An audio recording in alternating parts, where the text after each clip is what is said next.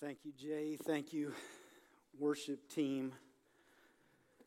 You've put us uh, in the right frame of mind and spirit this morning. I pray the spirit is there as well uh, to be in lockstep with what was on my heart to share as a message this morning.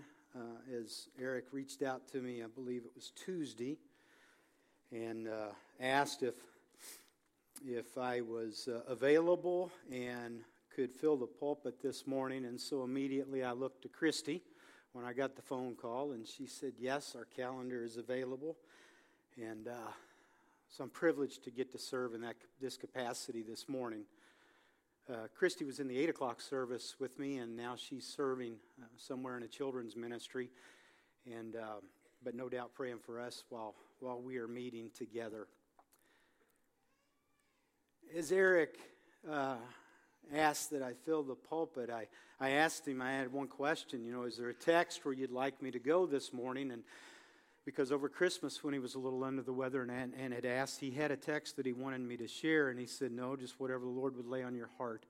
And so I took a little while and considered some passages and spent time with the Lord, and I just was overwhelmed with the uh, theme, the idea of get yourself in the congregation in the presence of Jesus. Have a fresh encounter with him. Make use of the time that I had this past week to prepare my heart to do that. And uh, if the Lord doesn't come back or call any of us home before the end of the service, that's the intent uh, of the message this morning, just to get in the presence of Jesus. Katrina wanted a title for the message. I'm horrible at titling uh, lessons or, or messages, but I thought a fresh encounter with Jesus uh, might fit the bill for what the goal is this morning. My desire is that we would see him through the pages of Scripture with fresh twenty twenty-one eyes where we live today, as these that we will read about experienced him some two thousand years ago. And at the end of the day, that we would be blown away by our time here, and that you would walk out of here with a desire, a renewed desire, wherever you are in your spiritual walk, to engage with Jesus as you read God's Word, seeking fresh encounters with him wherever you are in your Scripture reading, whatever your devotion process looks like. That's my desire. So, Mark chapter two is going to be our text, but before we get there, because I like to teach, and that is where my spiritual gift is, uh, I've got to do a little background work. Mark wrote the gospel, but what do we know about this man, Mark? So, if you're a Bible turner, we're going to begin in Acts chapter twelve. That's, that's where we will start. Now, I understand chapter two of the Gospel of Mark. The theme of that chapter is authority, and we'll deal with that because that is both an important, it's both important and it is a truth. But that's not the primary thrust of my, my time there. The primary thrust of my time there is merely for you to experience a fresh encounter with Jesus. So if we accomplish nothing more this morning than whetting our spiritual appetites to run to this gospel, if you've not yet started in a Bible reading for this year, or if you have, to get into another another passage and seek to experience Jesus as those that walked with him did in twenty twenty-two. Let me pray. Father, if we accomplish nothing more than that, then I will count that as a productive and Christ-honoring morning, and I pray that you would as well. Now, these words that we're going to look at, and I'm going to share some thoughts about these events. One, you spoke them. You inspired them to be written. Two, you lived them. This is your experience. Help it to be ours through a humble submission to the work of the Holy Spirit by faith in our lives this morning. In Jesus' name, amen. All right.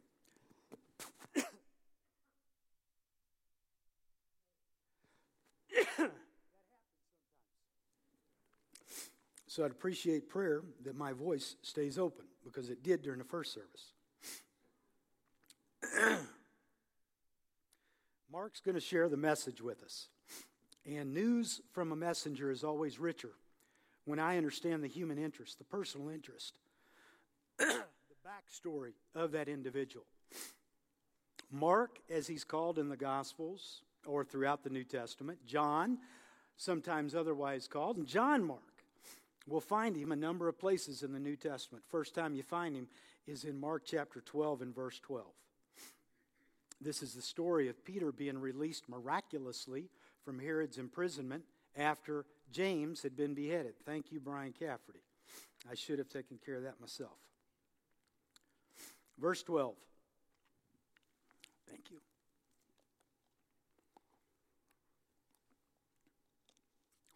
When he realized this, he went to the house of Mary, the mother of John, whose other name was Mark. There he is.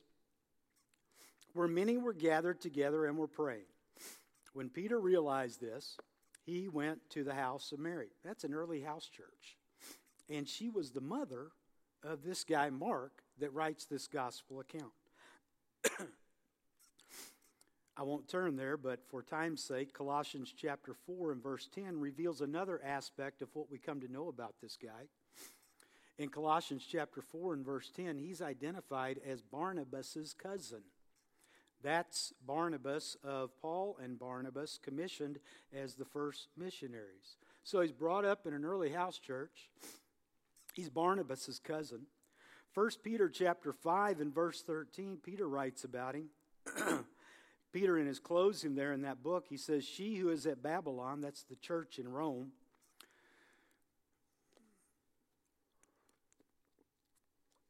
who is likewise chosen, who is likewise chosen, sends you greetings, and so does Mark, my son. More insight into this guy. Peter considered him his spiritual son. Peter discipled Mark. Can you imagine what it would have been like to have been discipled by Peter? How rich that would have been, especially in light of another passage that we'll look at in a minute. Acts chapter thirteen, verses two through five, shows him being set out, partnering with uh, Barnabas and Saul as they were commissioned by the church in Antioch. Verse five picks it up. When they arrived at Salamis, they proclaimed the word of God in the synagogues of the Jews, and they had John to assist them. Yet, despite all of these good and great character commendations and his service accomplishments, Mark deserted Paul and Barnabas in the midst of his first trip. Verse thirteen of Acts thirteen says that. Paul and his companions set sail from Paphos, came to Perga in Pamphylia, and John left them and returned to Jerusalem. So, here's some background on him that the New Testament shares with us about him. And not all of it glowing. Some certainly is. A great start, had a good heritage and a good opportunity to learn truth, raised in an early house church.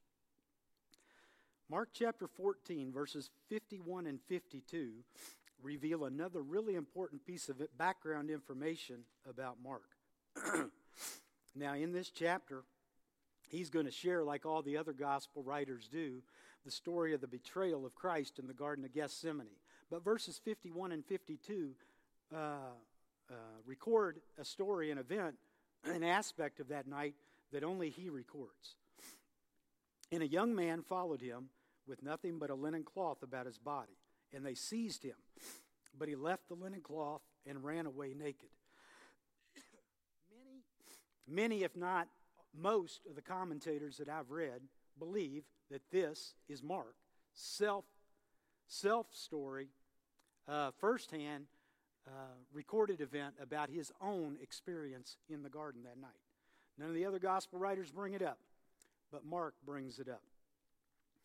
Ultimately, during Paul's last days and near his death while imprisoned the second time in Rome, in Second Timothy chapter four and verse eleven, Paul asked Timothy, hey, listen, Luke's the only one here with me. I need you to come quickly. And when you come, bring Mark with me, with you. because he's useful for me in the ministry. Paul needed him and wanted his assistance. Now, is that helpful as you look at the Gospel of Mark? It is for me. It is for me because I have had those types of experiences in my Christian walk. Times when I've been on the front line of Christian service, and other times when I've shirked from my responsibility, like we see Mark doing here. For whatever reason, and there could be a gazillion different reasons for why he deserted them during that first missionary journey. Certainly, fear was a motivating factor why he ran out of the Garden of Gethsemane. All the other disciples, uh, Mark wasn't one of the twelve, all the other disciples had deserted too. And so this young man, out of fear, he books out of there.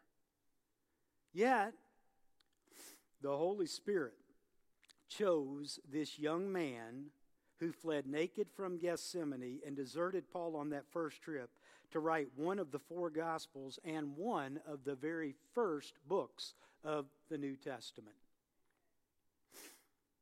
God never gave up on him. God never gave up on him, and God never gives up on us.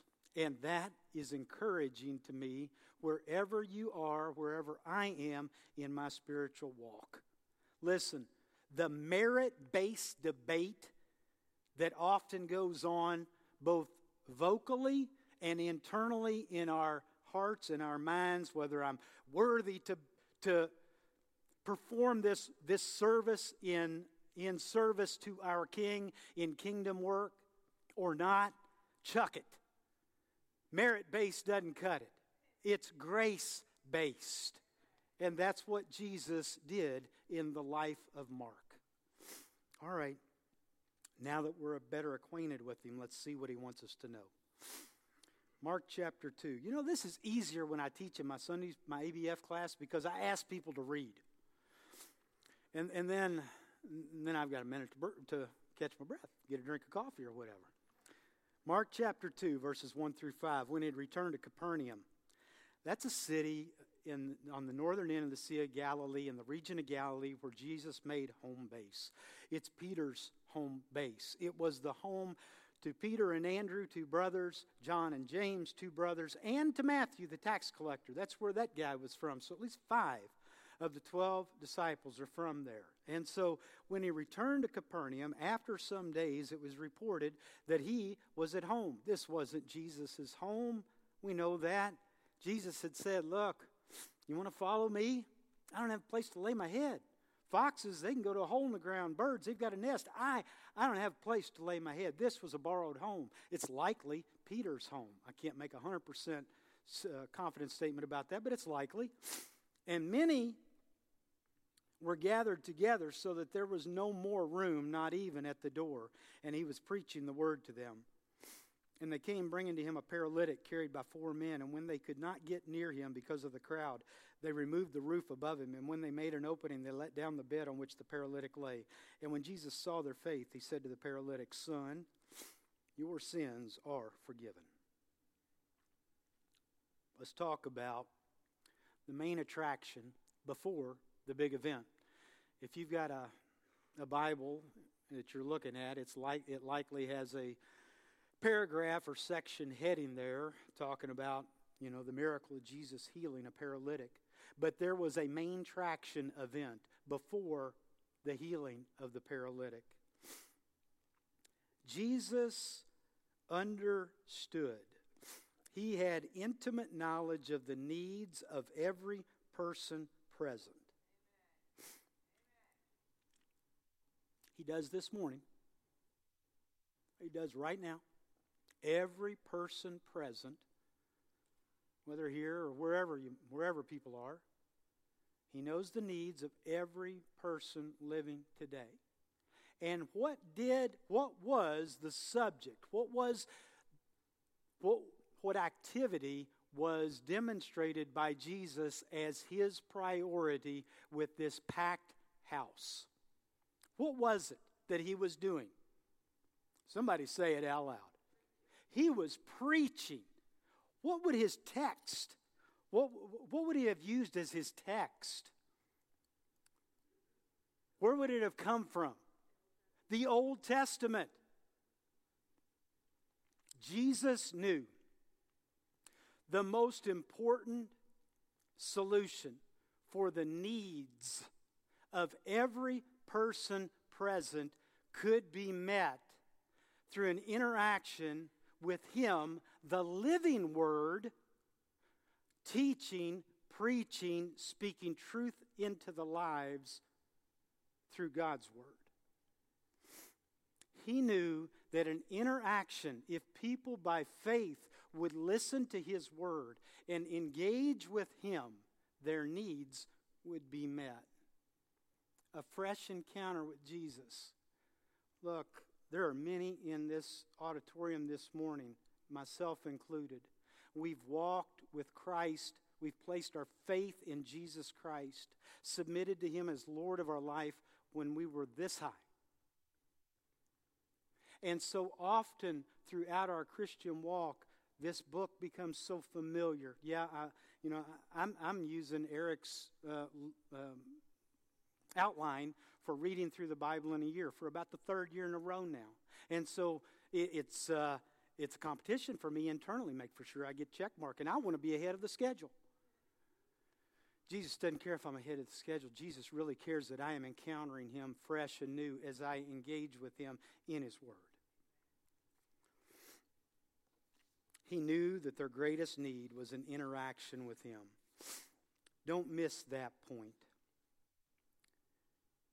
He who embodied all that the Old Testament taught and pointed to then and still does today enriched the lives of those that engaged with Him through His spoken word to Him. This was His priority. Even if the healing had never had occurred, all needs could have been met, and Jesus would have fulfilled what His mission was for that day by proclaiming, preaching the Word of God. And hearers engaged in that would have had their needs met, even without a miraculous healing. Same is true today. Miracles are wonderful. I'm thankful for those that God has performed in my family's life, and I, I firmly believe that my wife's uh, recovery, first of all, identification of uh, the surgical team that we were put into uh, partnership with, the follow-on treatment therapy and how God healed her, I am firmly convinced God performed a miracle in Christy's life. I've got two, two personal examples in my own life of wasted youth. Even as a believer, I should have died twice, and God preserved my life. Two personal examples. Listen, those are wonderful. I'm thankful for them, but even without them, the Word of God is enough because Jesus is the fulfillment of the Word. And more than that, even more, as Paul taught the Colossians in chapter two and verse nine, for in Him, that is Jesus, the whole fullness of deity dwells. The whole fullness of the Godhead dwells bodily. Fullness. When Jesus speaks, when we interact with Him, we get the fullness of God expressed, explained, and engaged with us in our lives. Nick Ripkin. Nick Ripkin wrote the book, and now it's a video and teaching series, The Insanity of God. Nick Ripkin, uh, thirty-five-year Southern Baptist missionary, served a, a large portion, he and his family served a large portion of their time in the Horn of Africa. He wrote that series, The Insanity of God. They lost a child on the mission field. They had founded a church in Somalia. Former Muslims converted to Christianity. Civil war breaks out. A hundred believers slaughtered for their faith, decimated the church. Nick was, Ken Perkins is his real name, and he's from Owen County, Kentucky, by the way. Uh, shook to the core at this calling. And so he set about to answer this one question: is Jesus enough? Southern Baptist Convention commissioned him to go abroad into persecuted countries. He and his family, he and his wife, just he sometimes, tra- have traveled into more than seventy-two countries, interviewing hundreds, more than six hundred last time I saw, individuals who had been brought up in regions of the world where you are persecuted for your faith, with the question, why do you stay? Is Jesus enough? His faith was emboldened, speaking with these folks who had come to understand, listen, even if nothing else is ever met for me, materially, financially, relationship-wise, I've lost family and friends because my faith in Christ, Jesus is enough. And that is, that's what we ought to get from this, because Jesus began with preaching before he ever performed a miracle.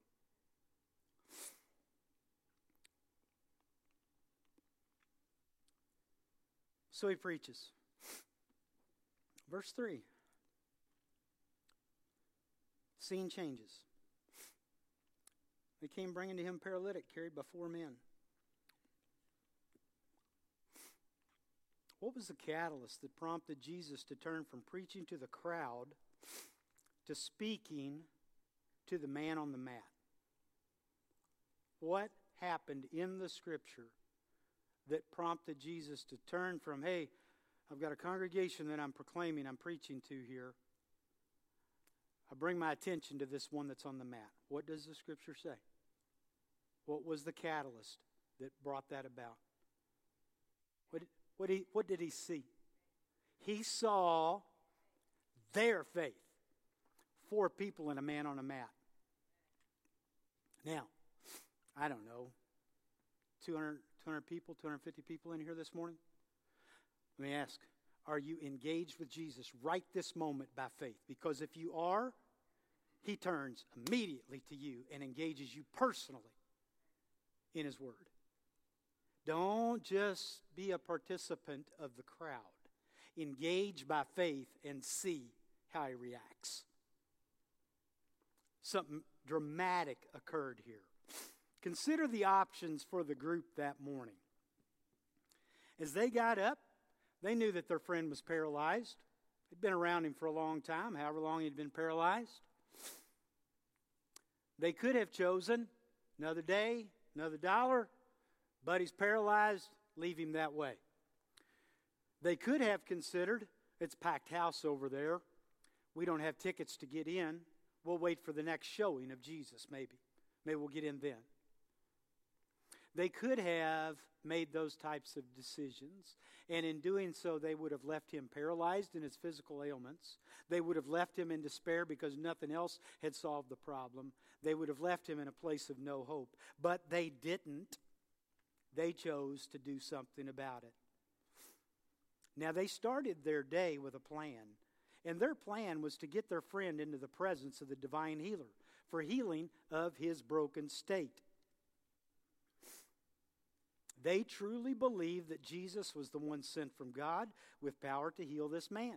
It's likely that they had heard of his work in other areas of Galilee. Perhaps some of them had even seen him. They'd been in other towns and thought, we got to get our buddy over there. So they started their day with a plan to get their buddy into the presence of the divine healer for healing of his physical brokenness, because they believed that he was the one sent from God with the power and authority to heal the man, and they did something. They did something that demonstrated their faith. Hebrews chapter eleven and verse one.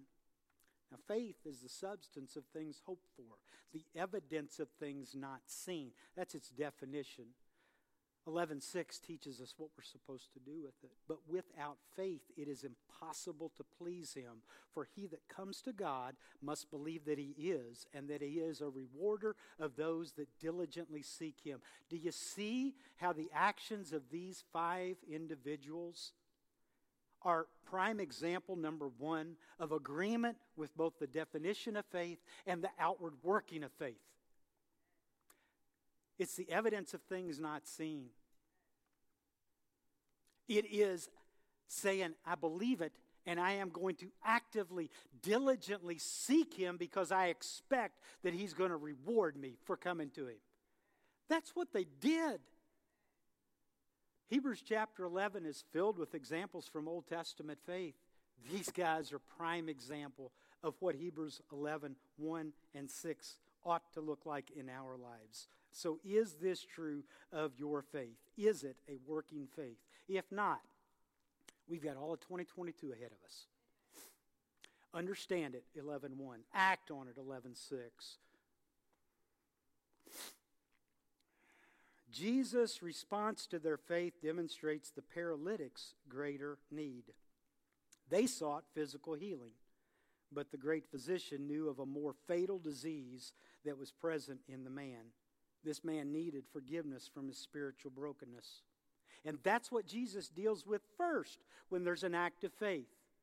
You see, it would have done this guy absolutely no good to have his legs restored to usefulness if Jesus had healed him first and then ushered in the kingdom of God, or then called this guy home. All that would have accomplished would he he would have entered eternity, in an eternity separated from God in an eternal lake of fire with legs that carried him there. That's all that would have accomplished. Jesus took care of his greatest need. Son, your sins are forgiven. Some of us may right now be pleading with God, looking for deliverance from one of any temporal issues causing suffering in your or a friend's life. Note, in this story, we know the rest of it, Jesus doesn't minimize that temporal physical need. He's going to meet that, but that was not his priority. God will always deal with the spiritual aspect first, if he's doing what is best for us and not giving us over, as Romans one, Romans one talks about. Spiritual condition is always the priority. Jesus knew this then, and he knows it today. Wherever you are in your walk, come to faith in Jesus like these did. Have your sins forgiven. Engage with Jesus in a fresh encounter. Move forward in your spiritual walk. All right, uh, verses six through twelve. Now, some of the scribes were sitting there questioning in their hearts, why does this man speak like that? He is blaspheming. Who can forgive sins but God alone? And immediately Jesus, perceiving in his spirit that they thus questioned within themselves, said to them, why do you question these things in your hearts? Which is easier to say to the paralytic, your sins are forgiven, or to say, rise, take up your bed and walk? But that you may know that the Son of Man has authority on earth to forgive sins, he said to the paralytic, I say to you, rise, pick up your bed, go home. And he rose and immediately picked up his bed and went out before them all. So they were all amazed and glorified God, saying, we never saw anything like this! Exclamation point, quite an understatement, I believe. He was preaching to the crowd. He turned his attention to the man and his friends. And now he turns his attention to this group of Pharisees. Again, what's the catalyst that prompted Jesus to turn from speaking to the man to speaking to the Pharisees? Verse six, they were sitting there questioning in their hearts. And Jesus perceived what's going on inside their hearts and minds. We know that Jesus laid aside much of what he is today and was before the foundation of the world from a outward manifestation, presence. We see that in the book of Revelation where John falls before him. Previously, John reclined on his chest. Jesus never gave up his omniscience. He always knew what's going on in a person's heart and mind. He knew then, and he knows now. He knew these questions that they are presenting. He knew why these questions had arisen. He saw the faith in the others, and he acted. He sees a lack of faith in these, and he questioned, and he begins an engaging conversation with them. He addresses the questions of their heart. There are those today that are that run in different circles than the one that you run in, and who is, whose messages are contrary to that of the traditional evangelical, whatever in the world that means today.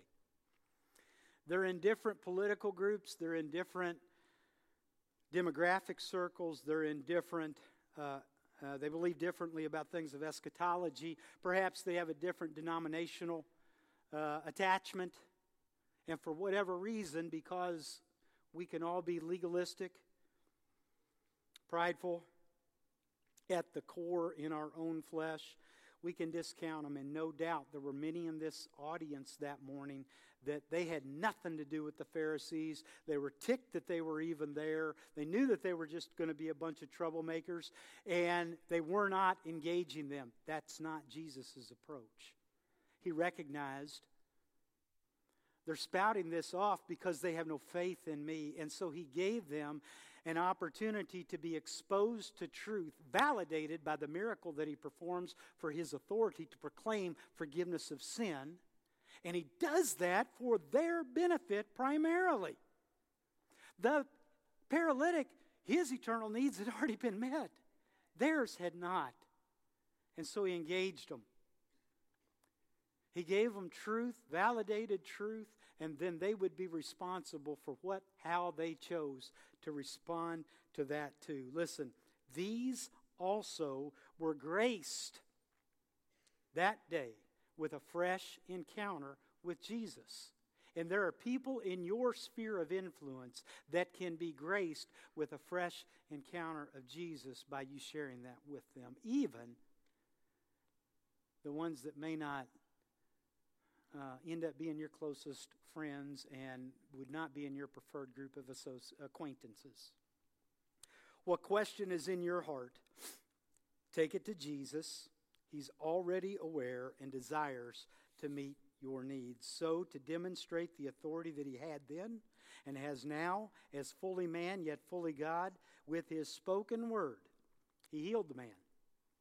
He convicted the hearts of the Pharisees and all those lacking faith in him, and doing so, he brought glory to God the Father. From the world's perspective, from the world's perspective, those there that day, which is easier to say, son, your sins are forgiven, or rise, take up your bed and walk? Which would have been an easier thing to say and get away with? Would be easier to say, your sins are forgiven. See, I, you, you can't, you don't, you don't, we don't see that. It's a harder thing to say, rise, paralytic, take up your bed and walk. From a world's perspective, that's true. From Jesus' perspective, how much more difficult was it to say, I can assure you, your sins are forgiven, because he knew what lay ahead of him. See the weightier matter there? Verse twelve, in the end, the whole crowd was blown away by what they had witnessed. Blown absolutely away. Mark wants us to understand the moment, the fact that it was incredible. Now, as you think back on twenty twenty-one, and as you look forward in twenty twenty-two, with whom or with what have you spent time with, or do you plan to spend time with, that is going to absolutely blow you away? Encountering Jesus fresh every time does that, doesn't it? Not just going through emotion, but really engaging with him blows us away. Jesus is certainly the need that we need to spend more time with and seek those fresh encounters with. One more passage here in Mark two. That's the last story that Mark records for us, beginning in verse twenty-three. One Sabbath he was going through the grain fields, and as they made their way, his disciples began to pluck the heads of grain. In Luke's gospel account in chapter six, he records the fact that as they plucked those heads of grain, they rubbed them in their hands. That's what it says. Rubbed them in their hands. Plucked them, rubbed them in their hands. And the Pharisees were saying to him, look, why are they doing what's not lawful on the Sabbath? And he said to them, have you never read what David did when he was in need and he was hungry? He and those who were with him, how he entered the house of God in the time of Abiathar the high priest and ate the bread of the presence, which is not lawful for any but the priest to eat, and also gave it to those who were with him. And he said to them, the Sabbath was made for man, not man for the Sabbath. So the Son of Man is Lord, even of the Sabbath.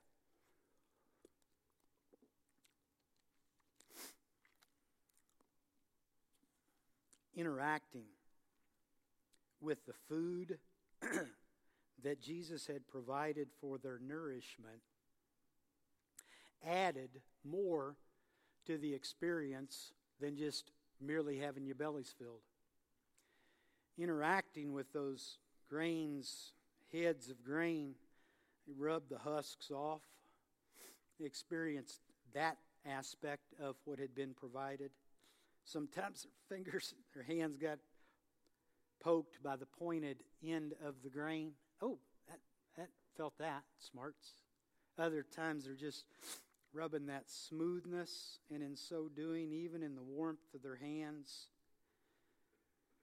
heating it up a bit, tasting it, getting everything, everything out of it that God intended for what He had provided for their meal that day. They interacted with this food that had been provided, the meal that Jesus had provided. Notice that it's He that led them through these grain fields. Now, the whole issue of the Pharisees seeing this is, you know, because they're rubbing it, because they're picking it, then they've escalated the Old Testament uh, uh, prohibition for work on the Sabbath to, you know, they they see this as reaping and threshing of grain, and so they're going to condemn them. Side note, public service announcement, you want to live for Jesus and walk for Jesus, somebody's always going to malign what it is that you're seeking to do. Just count it. Mark it down. Look, this wasn't the case, and Jesus used an example from King David's life to explain the matter. Now, those are the facts of what Mark has presented here in this last section of, of this passage that he's written. And he presents this as the capstone event. We didn't even go into Matthew's calling and the section about fasting. We didn't go into those. But Mark presents this as the capstone event of this part of the gospel. And what is it that we should understand from it? Well, much, but in a summary, all of mankind is paralyzed in sin. All of us. All of us are that guy on the mat. Until Jesus does something miraculous in our life and forgives us of our sins. We're all impacted by the ensuing results from sin, just like his friends were. All are experience hunger for things beyond this life. All of us look for hope beyond here. Surely there's something better than here. All are hungry for deliverance and needy of one greater than ourselves to lead us to a place of healing and filling. Throughout this chapter, Jesus is shown repeatedly as not just the all-knowing, but the intimately, personally all-knowing, gracious, merciful, authoritative provider of all that we need, even the needs that we have not identified yet as our own priorities. Jesus already knows them. Let's make some applications. How do you identify with Mark? Maybe you'd say, I'm not a believer at all. I have no connection with Mark. Let me encourage you to, right now, right now, because that's when Jesus responded. Right now, he saw their faith and he responded to their needs. Then right now, act on Jesus' words recorded by Mark in chapter one and verse fifteen. Jesus said this, "The time is fulfilled, the kingdom of God is at hand. Repent and believe in the gospel." Time is fulfilled. Kingdom of God is at hand. Repent and believe in the gospel. If that's where you are, like always on a Sunday morning, we will have people down front at a time of invitational singing that would love to share this good news gospel, explain whatever questions you might have about it. That's one way. If you are a believer, is your walk a bit unsteady like Mark's was at times? If it is, let me encourage you that with words that Eric often uses. Keep going. Keep going. Trust Jesus. Trust His Word to carry you through where you are today. Keep going. Look, it is not merit-based living that pleases God. It's faith-based living, empowered by the grace that He provides. And look, He's got grain fields full of it, waiting to lead us through them. Another way to identify with Mark is, like he did, share the words of Jesus so that others might encounter him. Are you paralyzed this morning? Does your health, fear, finance, relationship, or some other situation in your life or someone else's life have you paralyzed? Run quickly into his presence. Look, dig a hole in the roof if you need to to get in his presence. That's what these guys did for their friend. And we can take that action as well. He has the words of eternal life. He has the authority to speak peace and forgiveness into any scenario and make anything or anyone that is broken whole again. Last, let me encourage you this week. Walk through the fields of God's Word. Follow Jesus through his grain fields. I don't care where you're reading in Scripture. Malachi, Psalm one seventeen, Habakkuk, Book of Numbers, or the gospel accounts or writings of Paul. It doesn't matter. They're his grain fields. It's his word. Follow him through his grain fields of his word. Pick the heads. Don't just check off the list. Pick the heads. Wrestle with a verse.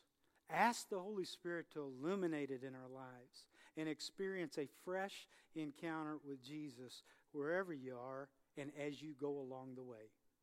Let me pray. Father, thank you for, thank you for your word. You'll do so much more over and above with it than I have feebly attempted to accomplish this morning. Lead us in these grain fields of truth. Give us humble hearts that deal transparently with you about the questions and the concerns that carry on inside of us. Help us, strengthen us to turn our eyes towards you in faith and believe that you're going to act in response to our faith. In Jesus' name I pray. Amen. Let's stand together. We've been brought